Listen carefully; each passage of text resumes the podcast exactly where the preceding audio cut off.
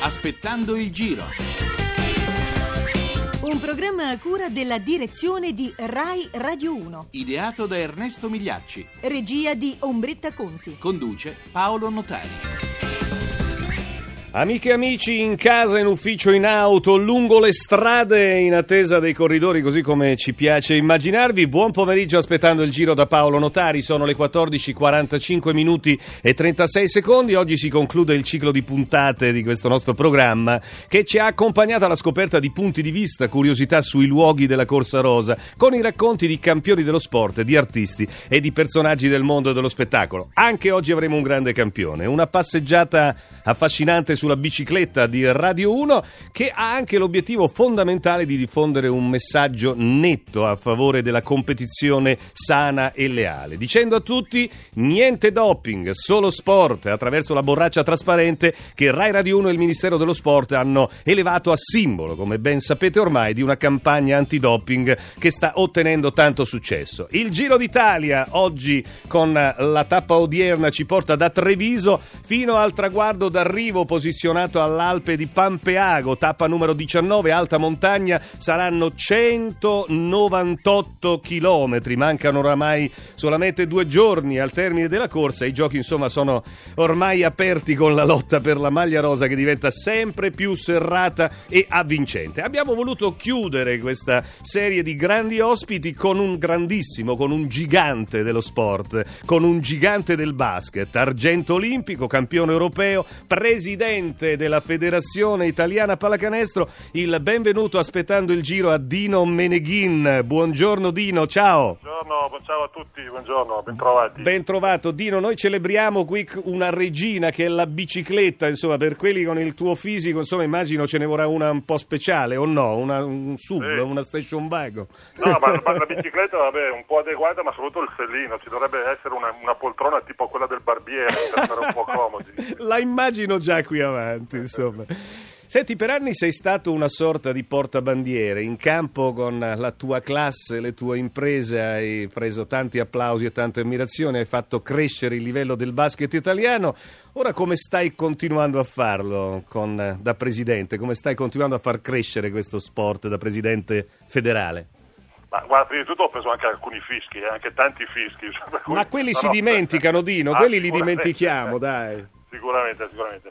Ma sai, la, la posizione del presidente federale è sicuramente molto più complessa, più complicata di quanto non sia stare sul campo e giocare, perché lì chiaramente tu hai- sai benissimo cosa devi fare, ascolti gli ordini dell'allenatore, ai tuoi compagni di squadra vicino, mentre da presidente eh, sicuramente le preoccupazioni sono molte di più. Certo. Sei responsabile di un movimento vastissimo come quello del basket, dove ci sono delle squadre professionistiche, dilettantistiche, maschile, femminile, mini basket, Certo. arbitrale, quindi è molto complesso e la responsabilità è enorme perché da- dalle decisioni prese da- dal Presidente e dal Consiglio federale vanno poi a riflettersi su quello che è la- la- l'attività del movimento. Certo. Quindi ogni, ogni- ogni decisione deve essere ben ponderata, sempre però nell'ottica di cercare di, di- di lavorare in maniera positiva per migliorare il nostro movimento ed è sempre Certo. molto molto complicato. Dino, buon, sante- buon sangue non mente, no? come si dice, spesso i come, genitori... diceva vamp- come diceva il vampiro. Come diceva il vampiro, ecco, tu hai tuo figlio Andrea che in questo momento sta eh, andando benissimo. Tu come hai fatto a gestire il rapporto con Andrea, tuo figlio? È diventato proprio come te un campione? Cosa gli hai spiegato? Cosa gli hai insegnato?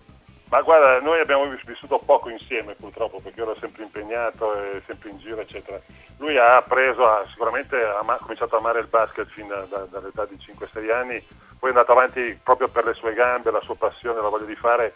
Ha seguito per fortuna tutti quelli che sono stati i consigli dei- degli allenatori che ha avuto e i successi che ha avuto li ha guadagnati proprio non perché si, si chiamava Meneghin, ma proprio perché aveva sicuramente la, la determinazione Certo. e proprio il piacere di giocare a basket. Ecco, com- come è successo a me, lui ha- amava eh, giocare a basket, adesso ama fare l'allenatore delle giovanili under 14 a Varese e quindi è un qualche cosa che ti rimane nel sangue per tutta la vita. Spero che, come è successo per me, lo sia anche per lui in futuro. Non si è preso la soddisfazione di essere più alto di te? Tu sei 2,04 metri, e 04, lui 2 metri, quindi lo guardi ancora no, dall'alto. Sì, sì, sì, per Ma- fortuna a un certo momento ha smesso di crescere, quindi... Ma al di là dell'altezza, qual è la, la- la dote più importante sotto canestro che fa la differenza per un giocatore di basket, Dino? Perché noi guardiamo solamente l'altezza, invece non è così, eh? Beh, sicur- beh, prima di tutto deve avere rispetto ma non paura degli avversari, perché soprattutto nella mia posizione, nel mio ruolo, ho sempre giocato contro avversari che nel tempo sono diventati... Neanche di quelli più alti. No, no, beh, sai, io ho giocato contro giocatori di 2,20, 2,40 che, che pesavano 120, 130 kg, quindi devi dimostrare che non hai paura e contro quelli alti devi giocare di agilità, contro quelli pari ruolo devi, o pari al fisico devi giocare di, eh, di, di astuzia do- dove è possibile, quindi è sempre un po' più complicato. Poi quando ho cominciato a giocare a 18-19 anni, scusate, c'erano i giocatori che uscivano dall'università americana, quindi erano più eh, avversari un po' più docili, fra virgolette. Mm. Poi col passare degli anni sono arrivati i professionisti, sempre più grandi, sempre più grossi e sempre più bravi, quindi ti complicavano la vita. Beh, a proposito di statura, Lucio Dallo, grande appassionato di basket, che mai dimenticheremo, una volta simpaticamente affermò: Sono un grande playmaker, purtroppo mi ha fregato l'altezza. Noi vogliamo dedicarti una canzone di Lucio Dalla, che è una tra le più belle. La dedichiamo al nostro grande Dino Meneghin. Non so aspettarti più di tanto, ogni minuto mi dà l'istinto di cucire il tempo e riportarti di qua.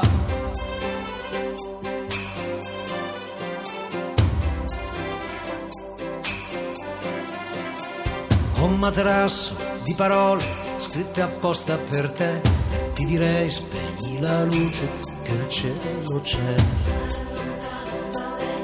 Non si vede uccide.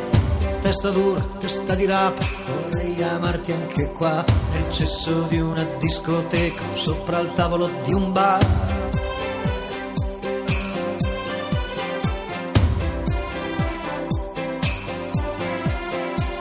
O stare nudi in mezzo a un campo, a sentirsi addosso al vento, non chiedo più di tanto, anche se muoio sono contento non si fide, mi uccide.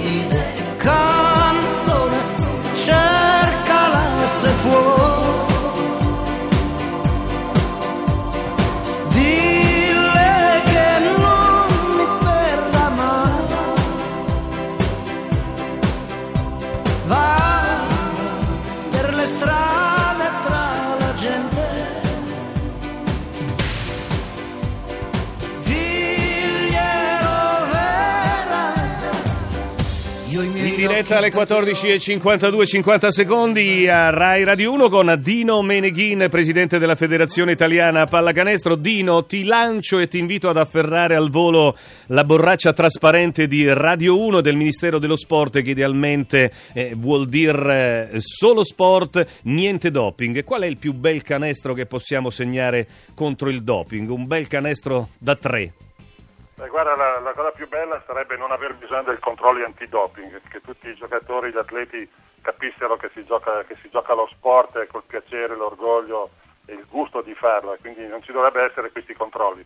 Purtroppo cosa, mh, bisogna farlo perché c'è sempre qualcuno che cerca di barare, di fare il furbo, eh, a minare lo sforzo di chi invece si, si comporta onestamente, chi gioca onestamente. Quindi penso che la, la cosa più bella sarebbe questo, so che è impossibile e quindi la, la- la cosa più bella penso che sarebbe Sì. continuare a controllare ed educare i giovani a guadagnarsi i risultati sul campo onestamente, questo per, proprio per soddisfazione personale eh, e, e dire io sono arrivato qui, sono arrivato, ho vinto o anche non ho vinto ma ho giocato bene solo perché io sono forte e solo perché mi sono allenato, questa è la, la soddisfazione più grande. E credo che con queste parole sia il caso di chiudere questa piacevole chiacchierata ringraziando di cuore quanto ha fatto per il basket giocando prima e promuovendo questo sport e quanto fa ora come presidente della Federazione Italiana Pallacanestro il nostro gigante Dino Meneghin. Grazie Dino, grazie, di Grazie a cuore. voi. Grazie a voi, buon lavoro a tutti, un abbraccio. E noi siamo giunti al momento di raccontarvi in 120 secondi i miti della maglia rosa, quei campioni del passato che hanno scritto il loro nome nel libro d'oro. Parleremo di Fiorenzo Magni e non solo.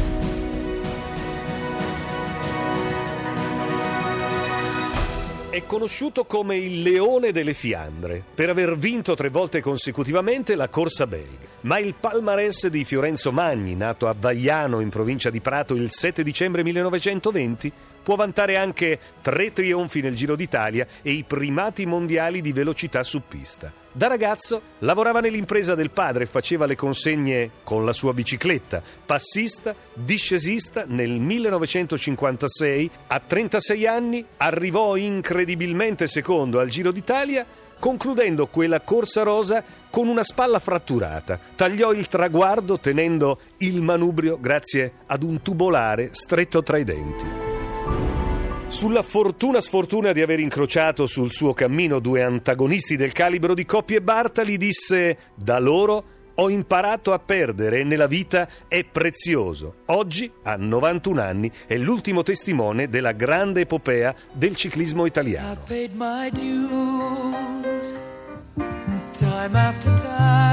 E al termine di questa nostra galleria di campioni, cui andrebbero aggiunti nomi illustri come Bobet, Fignon, Guerra, Coblet, Gaul, Martini, Baronchelli, Baldini, Bugno e altri ancora, vogliamo rendere omaggio anche a quegli atleti che, pur non avendo conquistato gli stessi onori, hanno contribuito con il loro esempio alla favola del ciclismo. Uomini come Franco Ballerini, vincitore di due Parigi-Roubaix e indimenticato CT della Nazionale, come Vladimiro Panizza, il gregario di Mosere di Saronni, ed Elvezio Palla, primatista mondiale di velocità su pista nel 1940 che a fine carriera divenne motociclista per i radiocronisti RAI al Giro d'Italia.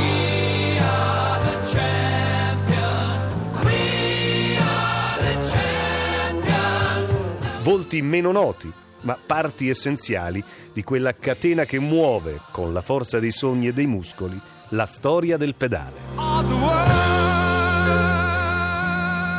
E noi siamo in chiusura, domani il Giro d'Italia parte da Caldes, Val di Sole, con arrivo allo Stelvio che con ogni probabilità emetterà il verdetto finale sulla maglia rosa, la tappa numero 20, alta montagna, 219 km prima del cronometro individuale di domenica a Milano, che sarà l'ultimo atto della competizione. Io ringrazio per l'assistenza tecnica di cuore Gottardo Montano, per la parte tecnica Ernesto Migliacci, autore di Aspettando il Giro, Daniele Morgera e Ombretta Conti. Tutte le storie storie dei grandi campioni le trovate su www.aspettandoilgiro.rai.it. Anche oggi alcune parole sul nostro fanalino di coda sono di Dino Buzzati. Dice no, non mollare bicicletta. Se tu capitolassi non solo un periodo dello sport, un capitolo del costume umano sarà finito, ma si restringerà ancor più il superstite dominio della illusione, dove trovano respiro i cuori semplici. L'informazione sulla Corsa Rosa prosegue con Baobab al giro, subito dopo il GR1. Noi di Aspettando il Giro tagliamo il traguardo oggi, il nostro traguardo con grande successo e ringraziando tutti coloro che ci hanno seguito. Da Paolo Notari un saluto cordiale a tutti voi per questo gran finale in corsa della Corsa Rosa. Buon pomeriggio e buon fine settimana a tutti voi aspettando il giro e buon fine settimana con Rai Radio 1.